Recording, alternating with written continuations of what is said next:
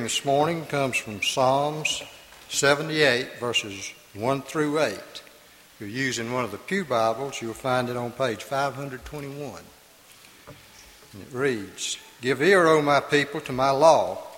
Incline your ears to the words of my mouth. I will open my mouth in a parable. I will utter dark sayings of old, which we have heard and known, and our fathers have told us we will not hide them from their children, showing to the generation to come the praises of the Lord and his strength and his wonderful works that he hath done.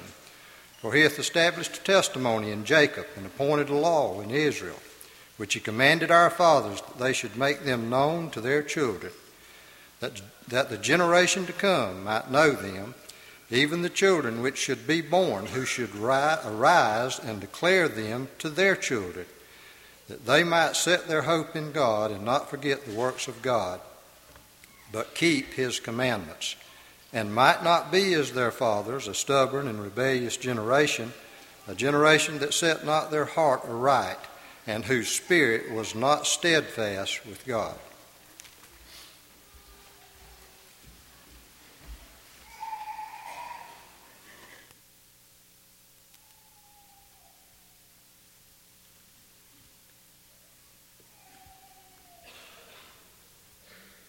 Good morning. It is good to see each of you. If you're a guest, again, we welcome you. It encourages us that you're here, and we want to be an encouragement to you. We want to encourage everybody to invite more guests at all times, but especially we have Family Day coming up at the end of the month, and just a quick reminder of that. And the meal is provided. We'd encourage you to bring your favorite dessert. If you can be thinking ahead, uh, that if it could be in a disposable container, that would really be helpful. And also, if it could be already sliced or cut, that would be helpful also. Uh, but we look forward, more importantly, even to the food, to the spiritual feast we'll have that day, and to hopefully the encouragement that we can be to those in our community and our family. Now's the time to be thinking about who you're going to be inviting and to be doing that so that we can be an encouragement to them. We do look forward to tonight's service. Tonight's service will be a time where we will think uh, for a period of the time about what did happen 10 years ago, but especially we will think about that under a greater umbrella of thought of how is it that God has prospered nations and how is it that nations have found themselves out from under the protection of God throughout history. And tonight we'll especially consider uh, in prayer uh, ourselves and our nation and what we ought to be and how we hope and would pray that God would bless us in the future. Be looking forward to that, and we look forward to being together uh, tonight for that. Out at the Information Center, you will see uh, sign ups. Uh, we do have Family Day the last Sunday of this month. On the 24th will be a work day. And if you're able to come and work, there'll be quite a bit of kind of like fall cleaning, if you will, that'll take place inside and also outside with windows and small repairs and maybe even mulching and painting and some things like that. So there's going to be, no doubt, a lot of work for a lot, uh, whether it's men or women or even young people. And so please be aware of that and uh, help out in any way that you can. We all know from uh, those of us that own our own homes, uh, we know that they don't keep themselves up. We know that it takes work to do that. And, and uh, there's nothing holy about this building, but it's a wonderful tool for God's glory. And, uh, and it's ours in that sense. It's ours to keep up. It's ours to use for God's glory.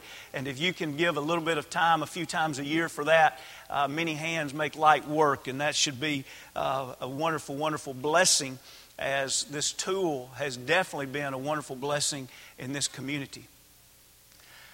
For all of you that are grandparents, we say Happy Grandparents' Day. Uh, grandparents are special year around, but as a nation, this day has been deemed to be Grandparents' Day.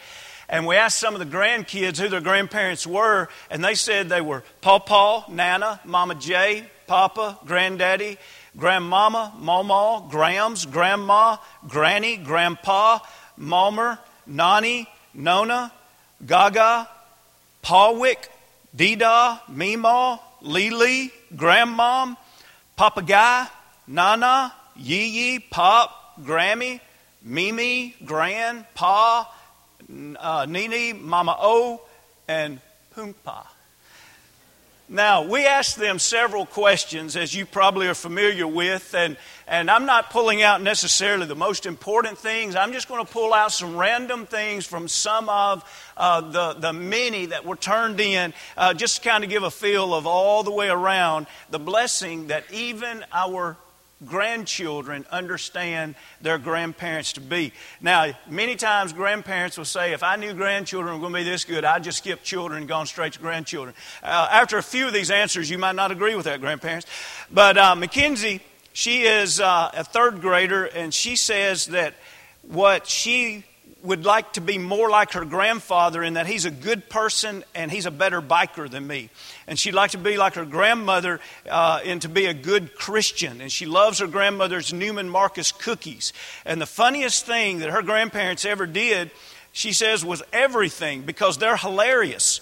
And then she says, My greatest memory is getting to compete with Pawpaw in handstands in the pool. She loves it when they take her to visit the nursing home. And she says, I've learned from my grandparents to be a better Christian, to be nice, and to be helpful to others. Brayton, who's a fifth grader, he says that his grandfather is the one uh, who uh, he likes about his grandfather because he's the tool man. He likes about his grandmother because she can cook out of this world. Uh, Taylor, uh, 11th grader, Taylor Gillespie, she says she loves going to her grandparents' house because of the smell in the backyard of the garden.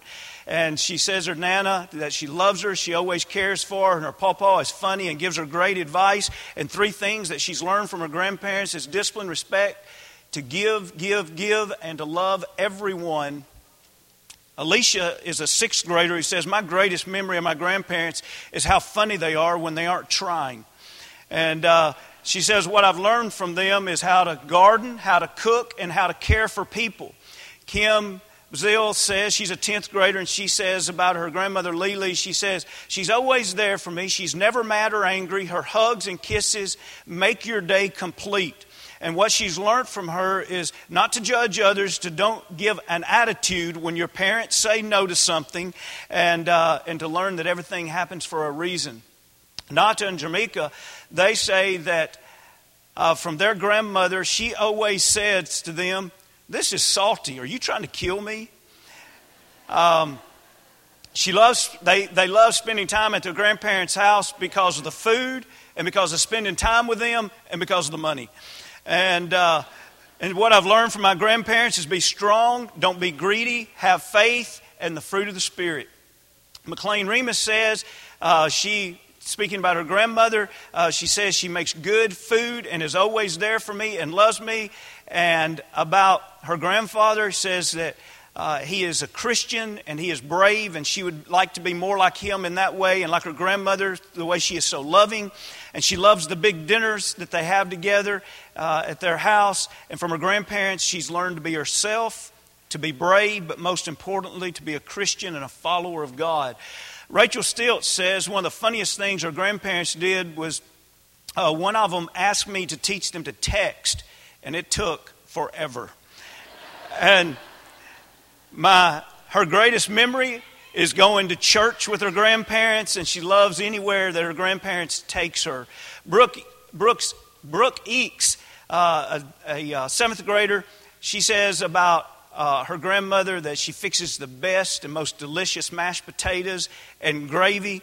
And her greatest memory is going over to the, her grandparents' house and watching cowboy and Indian movies and loves it when they uh, take her to Cracker Barrel Taylor uh, is a sixth grader that says, What I've learned from my grandparents is to tell the truth, be faithful to God, and care for others. And says, What I would love to teach my grandparents is I'd love to teach them how to use the internet. They get so confused. Several, several of the kids mentioned they would love to teach you how to use the computer, the internet, text, or your phone.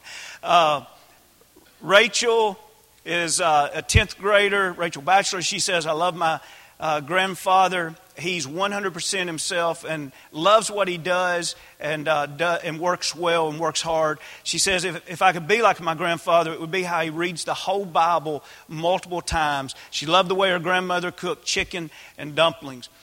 Abby Earhart says the funniest thing my grandparents ever did was they lost their a hearing aid and they searched the whole house and even through other stuff. And finally, Uncle Greg walked through the door and found it in plain sight on the table. She says they had looked for it for three days. Braden's a four year old that loves his grandmother's dinosaur chicken nuggets. He loves it when they tell their jokes, and he loves it when they take him to Red Robin on his birthday for ice cream. Landon is a fifth grader who says, uh, My grandmother Sandra always says, I need help with the computer. And Emma Hines said, What I've learned from my grandparents is number one, never leave the golf cart running when you get off. Number two, don't keep the stove on when you're finished. And number three, don't throw the dog toy too far. Um, Mason Perky is a three year old that says he loves it when his grandparents take him to church. Uh, Bo is a fifth grader who says, my grandfather Cecil, he always says, Shut the door. We don't want to air condition the whole neighborhood. And Jaden uh, says that his grandfather always says, um, I want you to work hard, and his grandmother always says, I want you to read the Bible. Austin uh, Treadway is a fourth grader who says, My grandfather always says, Shazam, Barney. And my grandmother always says, Oh, my word.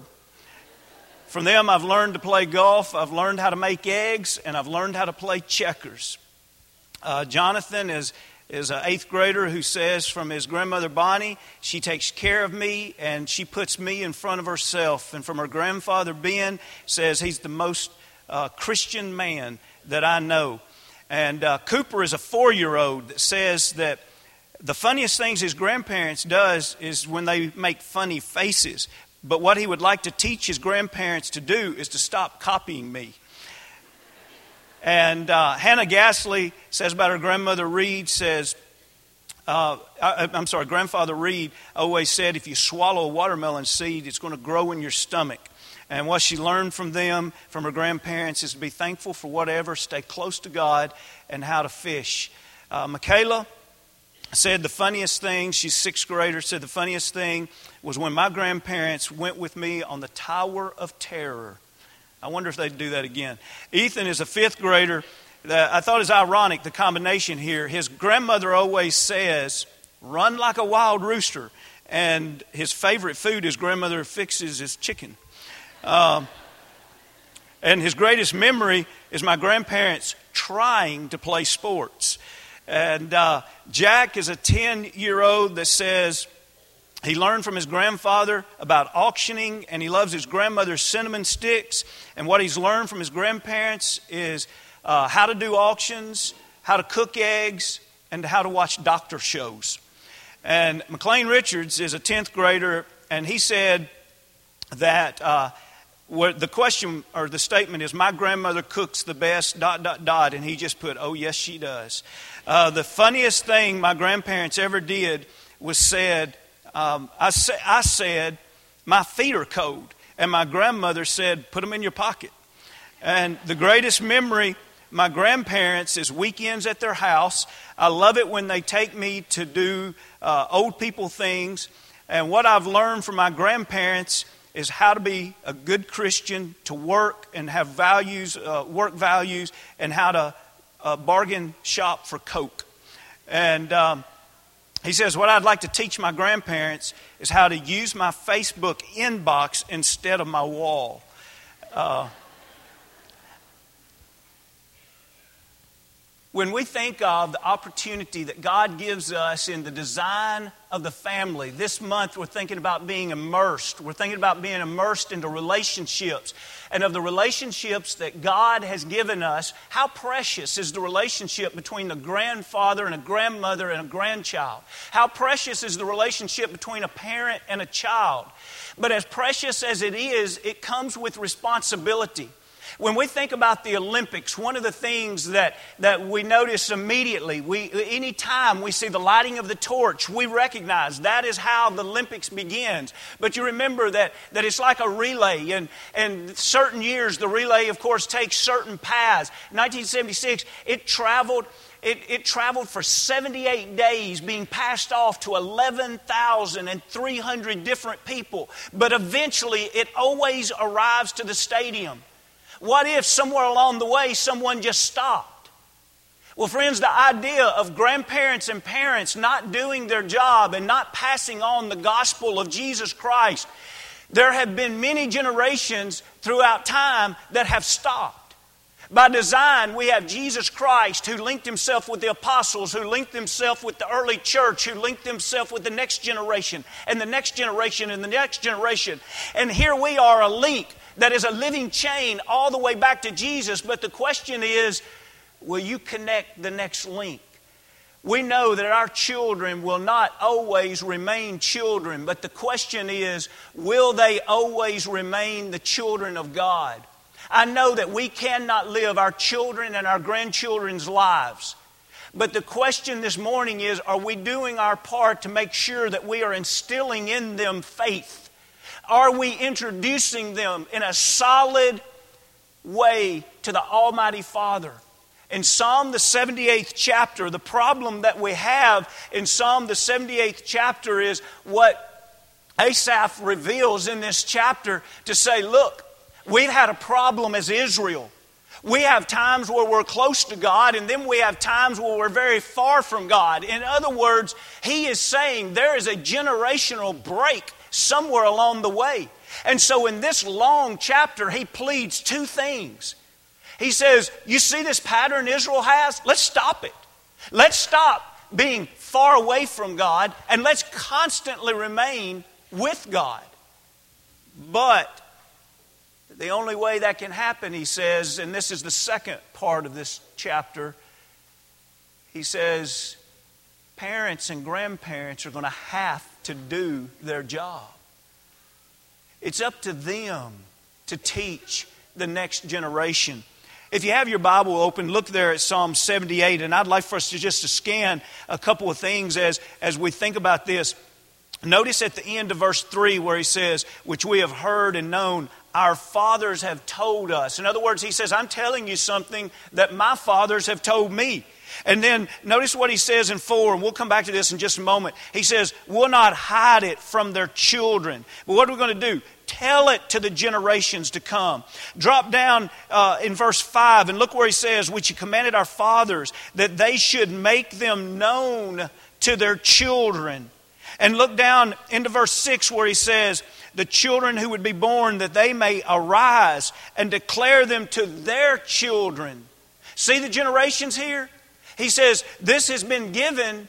This has been given to one generation so that they could teach the next generation, so that that generation would be taught to raise up the next generation, teaching them also. In other words, there's at least three generations mentioned in these two verses. It's the idea that along with this precious gift, we have received of children and grandchildren comes even a greater gift, and that is us giving them the foundation of faith. You know, it just gets underneath our skin and it breaks our, it breaks our heart when we see children that have been abused and neglected by their parents. Did you notice here? He says, Do not hide it from them. This is just one of thousands of stories that, that we could pull out and say, here's a couple that had been arrested. This couple was arrested in Charleston. And, and the crime that they had committed was their five children were being starved to death. Now, as horrible as that sounds, look at a picture of them. That was a picture at their arrest. How hungry do they look? Their children were starving to death. Some that investigated it said it's, uh, it's one of the worst abuse cases we've ever seen in our state. And yet, look how healthy they look. Doesn't that aggravate you?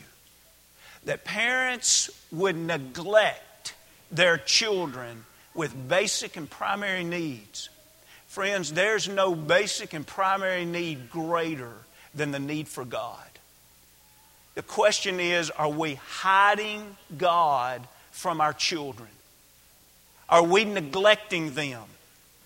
If our opportunities and actions to feed our children the Word of God and the knowledge of God were equivalent to feeding them physical food, how many of us here this morning would be negligent? How many of us here this morning would social services have to come and pull them out of our house saying, they have not fed them for days? There is something so much more important than feeding physical food. Are we hiding it? Are we neglecting it? Do you remember the wonderful story of Timothy? Be turning, if you will, to 2 Timothy, the third chapter. You remember Timothy was one that we admire in the New Testament, and we learn about this man as a young man. And you remember in 2 Timothy 3, we usually know this paragraph best for verse 16 and 17, where he says, All scripture is given by inspiration of God. Now, notice what scripture is profitable for. It's profitable for doctrine, reproof, correction, instruction, and righteousness, that the man of God may be complete, thoroughly equipped to every good work. But pause there for a moment. When can the scriptures profit an individual? Well, you probably have to be about 21, 22 years old before it can really profit you. No, that's not at all what the Lord teaches. And here, right before He gives us one of the most beautiful passages about the inspiration of Scripture and what it can do, notice the two verses leading into it. Look back at verse 14.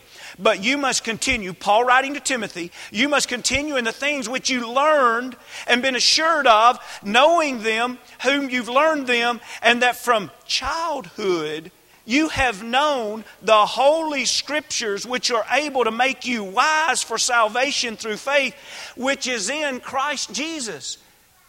Timothy, when did you learn these scriptures that's so profitable? He said, I learned them when I was a child. Paul's even writing and saying, Remember, Timothy, we're just asking you to go back to what you learned when you were a little boy. Well, where did that come from? Back up just a few pages in your Bible to the first chapter of 2 Timothy. 2 Timothy, the first chapter, notice how Paul was a spiritual father. In verse 3 and 4, I thank God, this is 2 Timothy 1 3 and 4. I thank God whom I serve with a pure conscience, and my forefathers did as without ceasing. I remember you in my prayers night and day. Isn't that interesting that Paul says, I want to do for you what my forefathers did for me? My forefathers prayed constantly for me. I want to pray constantly for you. That's an interesting thought as we think generationally also. Verse 4 greatly desiring to see you, being mindful of your tears, that I may be filled with joy. Now, notice verse 5 when I call to remembrance the genuine faith that is in you, which dwelt first in your grandmother Lois and in your mother Eunice. And I am persuaded that it is in you. And the next verse, he speaks to him as a spiritual father and tells him to stir up the gift that God has given him. In other words, use it more actively. And he tells him in 7 not to be afraid. God didn't give the spirit of fear, but instead, God gave the spirit of power and of love and a sound mind. But where did all of this start? Paul speaking to Timothy, and he says, I know you have it. I see it in you, but I also know that it's deep rooted. I know that you had this because your grandmother was the one that transferred her faith to you.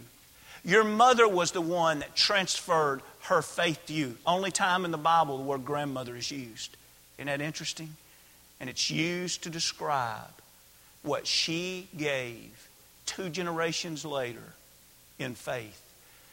Now, naturally, we all surely understand that no child should be taught to ride on the coattails of their father or mother or grandparents. But all of us surely understand how blessed a child is when someone in their life is able to help lay that foundation of faith so as they grow and mature, they can spring their own roots of faith even deeper.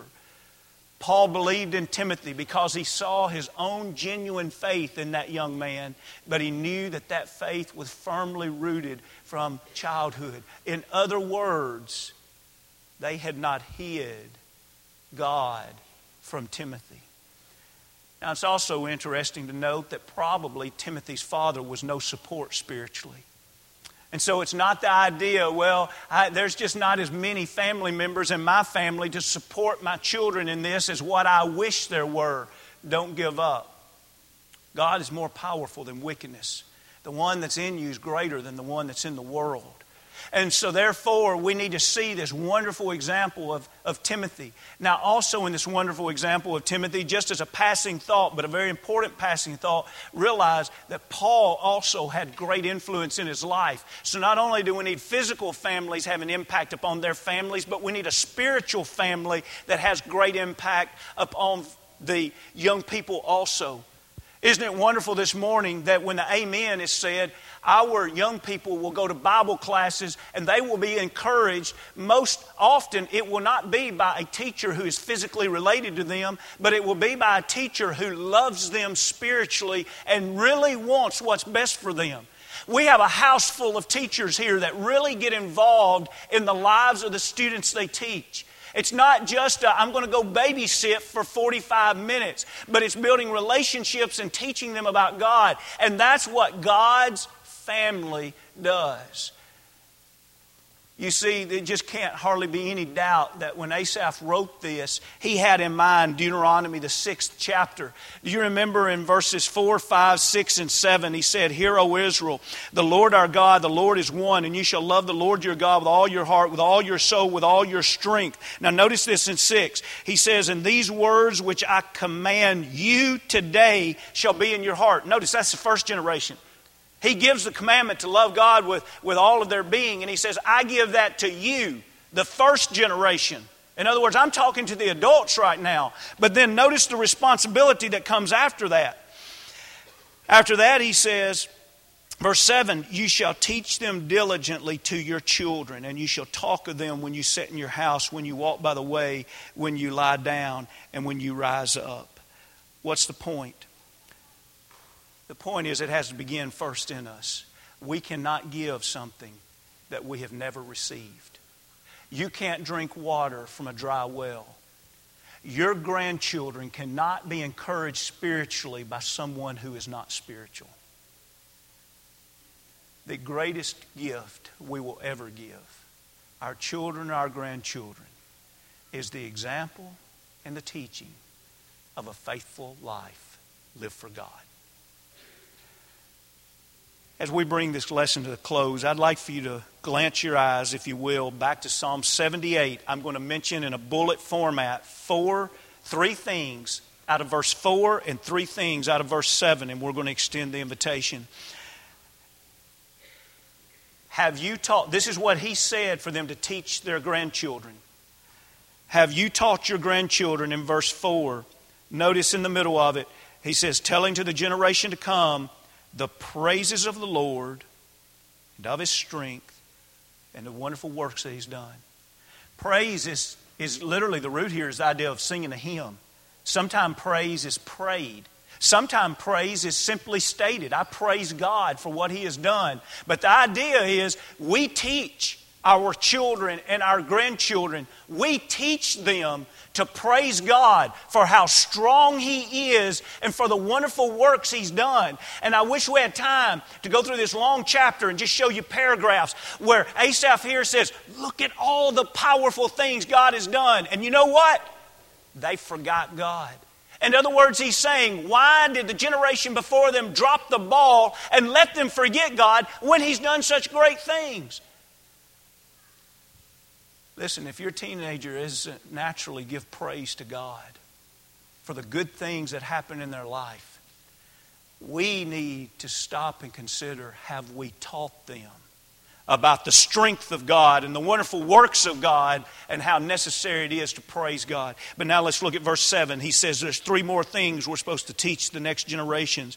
Verse 7 that they may, number one, set their hope in God and not forget the works of God and keep His commandments? Have we taught them to place their hope in God and remember God and obey the commandments of God. Do you notice that? How those all work together? You can't really separate them. If, if really a young person is going to grow up obeying God in all things, it has to be because they've remembered God and they've placed their hope in God. Hopelessness is the most miserable life to live. Hopelessness is the curse of man placing his trust in man hope in God is when individuals can rest and have peace that passes understanding because they know they've placed their life in the God who is Almighty. Grandparents can help grandchildren learn that. Hope, remembrance, obedience, praise, strength, wonderful works. What have we taught them about God? What have we taught them about where to place their life? Friends, let's not leave here the same this morning. There's not any grandparent here perfect. There's not any parent here perfect. What is it that we can do better to help our children and our grandchildren see the strength and the wonder of God and remember and obey God because they've set their hope in Him. Maybe the place we need to begin is with ourselves. Are you faithful? Have you been forgiven? Have you been baptized into Christ for the remission of your sins? Have you lived close, placing your hope in Him? Or do you need to come back to Him and pray forgiveness? If we can help you in any way, come as we stand and as we sing.